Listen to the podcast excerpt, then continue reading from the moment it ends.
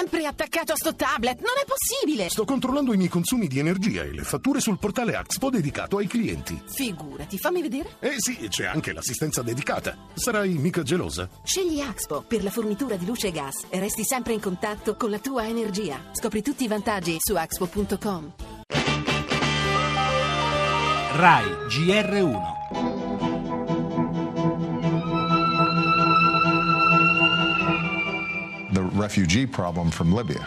Il problema dei rifugiati è legato ai conflitti culturali e religiosi in Libia che stanno provocando il caos.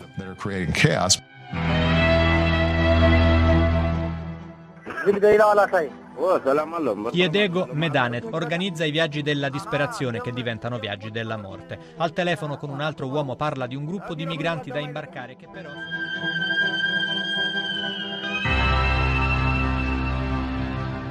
azioni mirate nei confronti dei trafficanti. Noi dobbiamo affondare i loro barconi, impedire che partano da lì. Da soli non lo possiamo fare. Non è possibile andare con le nostre navi lì senza un'autorizzazione internazionale.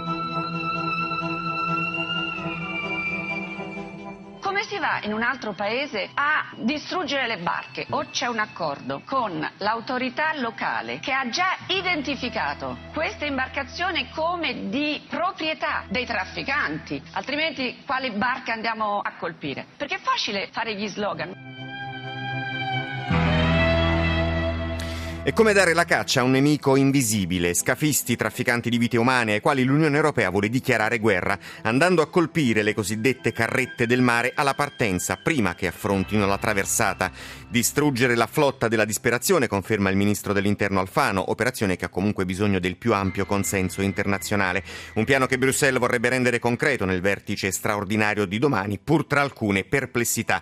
Le sintetizza la Presidente della Camera Boldrini, che a lungo in passato si è occupata proprio di di immigrazione, come individuare i barconi della morte e come coordinare le operazioni con le autorità locali in un paese come la Libia da mesi senza un effettivo comando, l'ho ricordato, avete sentito anche il presidente Obama, un clima di incertezza di cui approfittano naturalmente i criminali che intercettati al telefono parlano di soldi, di migranti da spostare, giocando così con sogni, destini e vite spezzate.